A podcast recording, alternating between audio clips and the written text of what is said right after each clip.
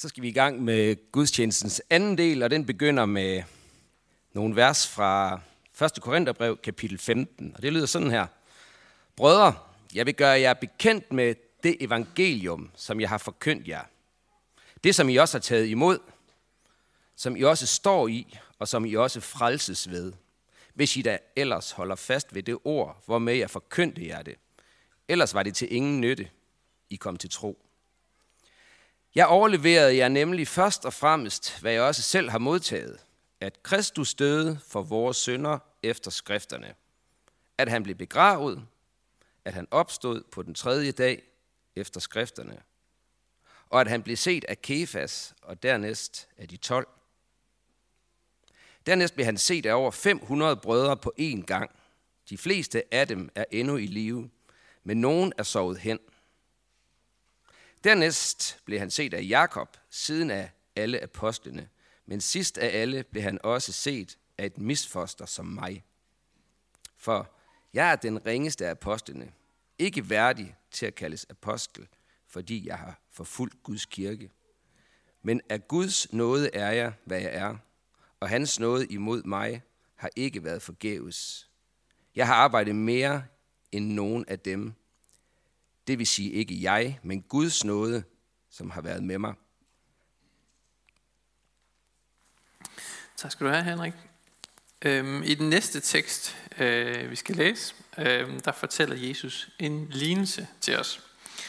Og dem fortæller han øh, faktisk øh, cirka 37 af i evangelierne. Og lignelserne de udgør cirka en tredjedel af den undervisning, vi har fra Jesus. Og der står et sted i, øh, hos evangelisten Markus, at, øh, at især til folkeskarne, der, øh, der forkyndte Jesus i lignelse. Og der står sådan her, Jesus talte ikke til dem, undtagen i lignelser. Så for nogle mennesker, der var det altså denne her måde, de hørte Jesus tale på. Og kun den her måde. Øhm, og jeg tror, der er flere grunde til, at Jesus han taler i lignelser. Men måske de to vigtigste grunde er for det første, at man husker dem rigtig godt. Jesu lignelser er nemme at huske. De sætter sig sådan, de klistrer nærmest i til hukommelsen. Og så for det andet, så rummer de alle sammen en, en hemmelighed, som øh, et, man kunne kalde et Guds mysterium, som det er meningen, at vi skal opdage. Så prøv nu at slå slå lyttelapperne ud og hør lignelsen om de to mænd, der gik op i templet for at bede. Og prøv så at opdage hemmeligheden i historien.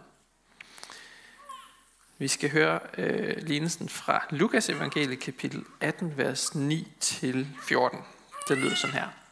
Til nogle, som stolede på, at de selv var retfærdige, og som foragtede alle andre, fortalte Jesus denne lignelse. To mænd gik op til templet for at bede. Den ene var en fariser, den anden en toller. Fariseren stillede sig op og bad således for sig selv.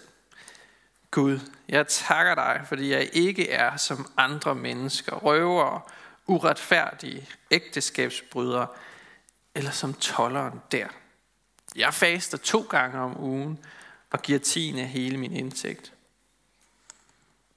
Men tolleren stod afsides og ville ikke engang løfte sit blik mod himlen, men slog sig for brystet og sagde, Gud, vær mig sønder nådig.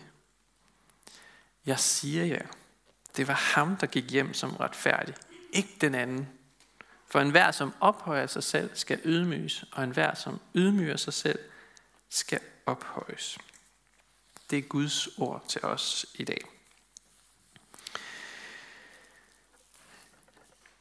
Denne her lignelse, dynamikken i den, dukker op med jævne mellemrum i, øh, i andre former. Og den dukkede også op i, øh, i den her uge, som vi har øh, oplevet den sidste uge her, hvor næsten alle nyhedsmedier har berettet om den her store FN-klimarapport. Det handlede rigtig meget om klimaet i den her uge. Og der er en pangdang til lignelsen om fariseren og tolleren i debatten om klima. På den ene side, der står der de øh, frelste klimahelgener, der ikke spiser kød og ikke flyver, eller siger, at de ikke flyver, og kun køber grøn strøm, og måske kører de også i elbil. Og det er ikke, fordi der er noget galt i det som sådan. Men de sender nogle gange et meget tydeligt signal om, at sådan burde alle andre også gøre. Det er den ene side. Så på den anden side, så er der klimasønderne. Det er dem, der stadig tager flyet, dem, der kører i dieselbil og nyder en forurenende bøf på grillen en gang imellem. Øhm, de ved måske godt, at hvis alle i verden gjorde sådan her, så ville det ikke se så godt ud. Men de tænker ved sig selv, at der gemmer sig noget hyggeleri bag de her frelste klimahelgeners facade. Må ikke også de flyver en gang imellem? Den her konflikt, den her øh, kamp imellem helgener og syndere, det er i virkeligheden en, gammel, en meget gammel bibelsk historie, som vi finder i dagens tekst. Og den findes også i mange andre versioner. Den frelste, der føler sig sådan moralsk overlegen i forhold til synderen. Den findes faktisk alle de steder, hvor vi mennesker sammenligner os med hinanden. Den findes også her, i den kristne kirke. Hvis vi har kigget rundt på vores brødre og søstre og tænkt, jeg er da lidt bedre end ham eller hende. Jeg læser da lidt mere i min bibel. Jeg kommer da lidt mere trofast i kirken. Så er det også os, Jesus han sigter på med den her lignelse. For så er troen kommet til at handle om, og, øh, at andre skal se mig. Det er kommet til at handle om, at jeg skal være en super kristen. Og det har altså intet med kristendom at gøre. Og det skal vi vende tilbage til lige om lidt. Men først så skal vi øh, kigge lidt nærmere på selve lignelsen. Først så møder vi en øh, fariser. Og det var altså øh, guldstandarden sådan for jødisk religiøs kultur, vi har med at gøre her. Det var altså top eliten. Han var faktisk sådan en slags levende helgen, kunne man sige. Det kunne ikke blive meget bedre. Farisæerne, de var 100% fokuseret på at overholde Guds bud. Og de brugte al deres tid på at diskutere det med hinanden, hvordan man gjorde det helt til punkt og prikke. Og så var de enormt disciplinerede og dedikerede. Øhm, vi hører om, hvordan den her mand, han fastede to dage om ugen, og han betaler altså tiende af al sin indtægt. De var sådan en slags religiøse topatleter, kunne man godt sige. Det var dem, man så op til. Det var dem, som børnene gerne, det var deres navne, som børnene gerne ville have bag på trøjen. Farisæerne var virkelig dygtige. De var respekterede. Det var nogen, man så op til. Det var stjernerne. Men læg mærke til, at han ikke beder Gud om noget som helst i sin bøn. Det eneste, han snakker med Gud om, det er, hvor store fordele han har selv. Han har ikke brug for noget fra Gud. Han klarer det hele selv. Tolleren derimod, han er sådan i den helt modsatte ende af spektret. Han er sådan helt i bunden af hierarkiet. Og de blev anset for at være øh, totalt utroværdige, fordi de havde et ry for at opkræve for meget i tolv og stikke noget af det til side til sig selv. Og der står, at Jesus han sagde, at han stod afsides og bad. Og måske antyder det, at han faktisk var sådan udstødt, eller måske blev anset for at være uren. Det var ikke en, der sådan kunne komme ind og være en del af gudstjenesten, som de andre i templet. Han var lidt en særlig, en paria, en udstødt. Han har måske oplevet at blive øh, spyttet på, og gjort grin af. Måske er han blevet mobbet. Og den eneste grund til, at han ikke sådan er blevet jaget langt væk, det var faktisk fordi romerne, de ydede beskyttelse over for de her toller, fordi de skulle bruge dem i deres arbejde. Så styrkeforholdet imellem de her to personer er altså helt tydeligt og meget nemt at gennemskue. Og, øhm, og fraiseren, han, øh, han kan godt lide det. Han kan godt lide, at der er en kæmpe forskel imellem de to. Så han takker Gud for det. Han sammenligner sig med ham. Øhm, og på den måde gør han sig jo skyldig i sådan en, øh, en sammenligning, en synd, kunne vi sige. Tak fordi jeg ikke er som tolleren der. Måske har han sagt det så højt, at tolleren kunne høre det endda. Det er det ikke blevet bedre af. Men hvem gør egentlig ikke det her? Hvem gør egentlig ikke det her med at sammenligne sig med andre? Vi har alle sammen en tilbøjelighed til at sammenligne os med hinanden.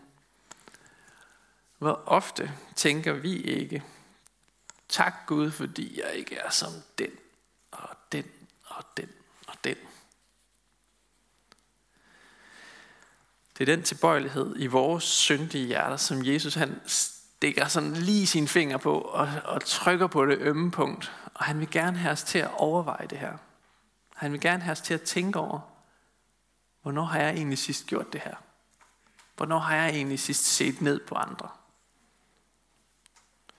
For det er som om den her selvretfærdighed, selvhøjtidlighed, den klæber bare til os som, sådan, som vådt tøj. Tolleren, han har en helt anden selvopfattelse. Han er øh, formentlig kommet til kort, hver gang han har prøvet at sammenligne sig med andre mennesker. Han er altid den, der har stået sidst i køen. Og til sidst har han nok givet op og sagt, hmm, jeg bliver nok bare aldrig den der superkristne. Men alligevel, på mirakuløs vis, så har han fået sig trukket med hen i kirken, hen i templet. Og så har han foldet sine hænder, bøjet sit hoved og bedt sådan her ganske kort. Gud, vær mig synder nådig. Der er ikke meget selvretfærdighed i sådan en bøn. Tværtimod. Og det ord, som, som tolleren bruger, det kunne faktisk også oversættes med fordærvet, modbydelig, afskyelig. Det er altså ikke høje tanker, den her mand har om sig selv. Så den afgørende forskel mellem de her to, farisæerne og tolleren, er altså ikke i det ydre, men i hvordan de ser på sig selv. Den ene ser på sig selv som ophøjet, som god, som retfærdig, og han giver udtryk for foragt for andre. Og den anden ser på sig selv som fordærvet, korrumperet, modbydelig, og han beder Gud om noget for det. Og så slutter Jesus lignelsen knæstørt. Det var tolleren, der gik retfærdigt hjem. Og der er gået et gisp igennem folkemængden, da Jesus han har sagt det. Sagde han forkert der? Sagde han det rigtige? Mener han virkelig det? Hvad er det, Jesus prøver at sige? Jo, Jesus prøver at sige, at der er to slags retfærdighed. Der er den retfærdighed, som vi selv prøver at bygge op, og som øh, vi, vi anstrenger os for, og som vi kan bruge til at sammenligne os med hinanden. Jeg har gjort så meget, og du har gjort så meget. Vi kan sådan måle os i forhold til hinanden. Og vi bliver nemt optaget af den her retfærdighed. Den kommer ofte til at fylde alt for meget. Det er den, vi kommer til at snakke om. Og i virkeligheden så gør den os ufrie. Det er den retfærdighed, som vi selv prøver at bygge op. Den bliver til et fængsel af gode intentioner. Men den fører ligesom ikke nogen vegne. For du kan altid gøre mere. Du kan altid anstrenge dig lidt mere. Du kan altid bede lidt mere. Du kan altid være lidt hårdere ved dig selv. Men i forhold til Gud, så fører det altså ingen vegne. Det er den retfærdighed, som selvhjælpsguruer de øh, forkynder, at hvis du anstrenger dig nok, så kan du blive et godt menneske. Men det er ikke den retfærdighed, som Jesus han ønsker for os. Når Jesus taler om, at tolleren gik hjem som en retfærdig, så er det en anden retfærdighed. Og det er den retfærdighed, som Jesus han giver. Der står nemlig i Romerbrevet, alle har syndet og svigtet og mistet herligheden for Gud, og ufortjent gøres vi retfærdige af hans nåde ved forløsningen i Kristus Jesus. Det er altså en ufortjent retfærdighed, tolleren går hjem med. Han har ikke anstrengt sig for at få den, men han er blevet gjort retfærdig af Guds nåde. Det er det, som øh, Luther kalder det salige bytte. At vi i vores syndighed forløses fra vores synd ved Jesu død på korset. Og i stedet for vores synd, så får vi Jesu retfærdighed i stedet for. Det er virkelig stort, og, og det er kristendom. På den måde kommer den her korte og sådan lidt øh, uanselige lignelse pludselig til at handle om frelsen. Det er egentlig inde i maskinrummet af Guds værksted. Og det åbenbarer en hemmelighed for os om, hvem Gud er, og hvem vi er i ham. Og det er smukt. Fordi det betyder, at Gud viser os noget uafhængigt af, hvad vi har gjort, hvordan vi ser ud, og hvem vi er. Han ser ikke på det ydre. Han ser på det indre. Og hvis vi kommer til ham og bekender vores synd, så tilgiver han os. Og så iklæder han os sin retfærdighed. Han iklæder dig sin retfærdighed. Wow, hvor er det dejligt. Hvor er det godt. Men der er stadig noget, jeg ikke helt forstår ved lignelsen. Og det er tollerens positur, altså den her måde, han stiller sin krop op på. Er der ikke sådan et mismatch her mellem den her fantastiske noget virkelighed, som han træder ind i, og så den måde, han står på? Jesus siger, at han stod afsides og ville ikke engang løfte blikket mod himlen, men slog sig for brystet. Det er som om han frygter Gud. Men skal vi være bange for Gud? Skal vi ikke være trygge? Både ja og nej. Jesus han siger et, et sted, frygt ikke, tro kun, så skal I frelses. Så på den ene side, det står i Lukas evangelie kapitel 8, vers 50. Så på den ene side, der skal vi ikke frygte noget. Vi skal aldrig nogensinde frygte. Vi kan være fuldstændig trygge hos Gud. Vi skal ikke frygte øh, sygdom. Vi skal ikke frygte fjender. Vi skal ikke frygte smerte. Vi skal ikke engang frygte døden. Ikke fordi vi ikke møder de her ting, for det kan vi sådan set godt komme til, men fordi vi har noget, der er langt vigtigere. Noget, der holder på den anden side af de her ting. Men så på den anden side, så siger Jesus et andet sted, i Matteus evangelie kapitel 10, vers 28. Frygt ikke dem, der slår lægemet ihjel, men ikke kan slå sjælen ihjel.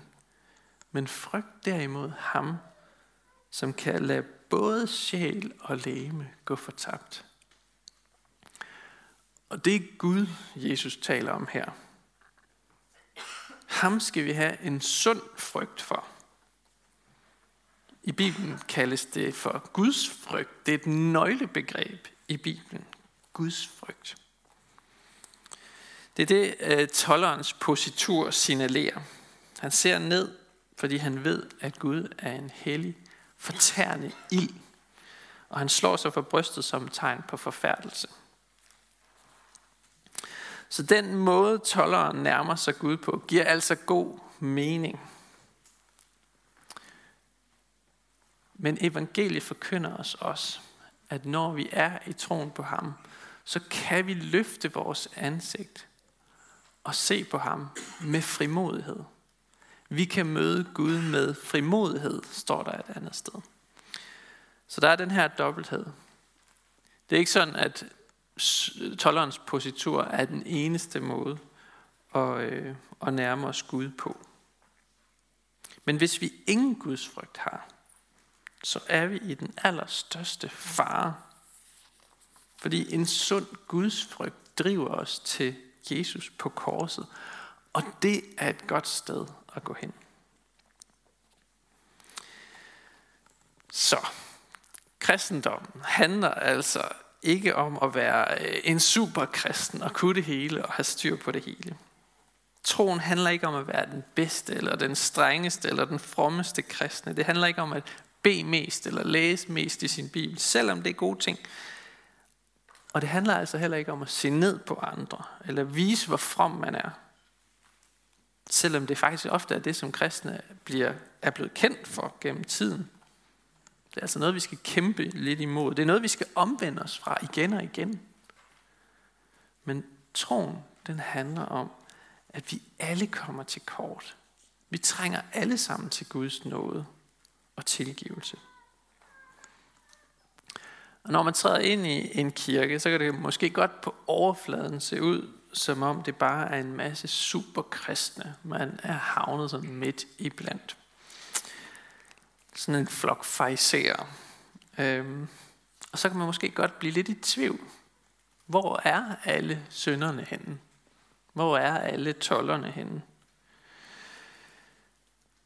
Men så vil jeg opfordre dig til at lægge mærke til, hvordan der bliver bedt. Læg mærke til bønderne. Hvordan bliver der bedt i Guds hus? Bliver der bedt, tak Gud, fordi vi ikke er som dem og dem. Så skal du rejse dig op og gå med det samme. Fordi så er det ikke et godt sted at være. Men bliver der i stedet for bedt, tak Gud, fordi du afslører, at vi er som fariseren, der ikke stoler på dig. Omvend os fra vores selvretfærdighed og lær os at stole på din nåde og tilgivelse og retfærdighed.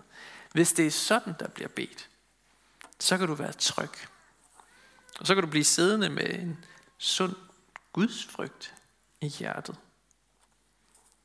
Og du kan løfte blikket og se på Gud med frimodighed.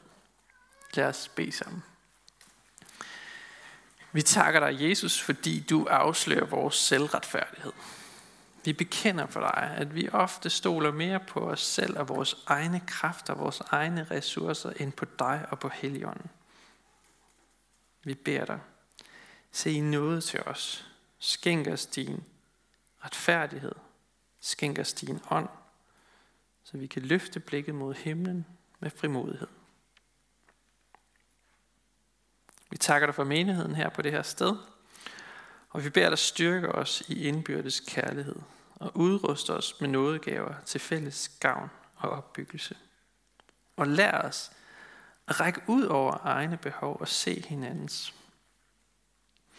Vi beder dig for menighedens børn, både de fødte og de ufødte. Beskyt du dem og lad dem få lov til at vokse op i troen på dig. Vi beder dig for menighedens konfirmander og unge for deres liv og vækst i troen. Vi beder dig for ægteskabet og dem, der lever alene. Giv os din kraft til at leve efter din vilje.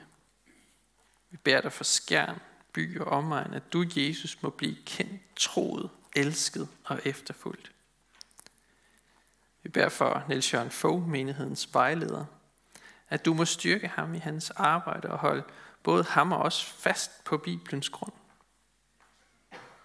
Vi beder dig om, at du vil være nær hos alle, der er ramt af sorg og sygdom og lidelse. Giv os mod til at være til stede og visdom til at lindre smerten hos hinanden. Hør os, når vi i stillhed hver især beder for en, vi kender.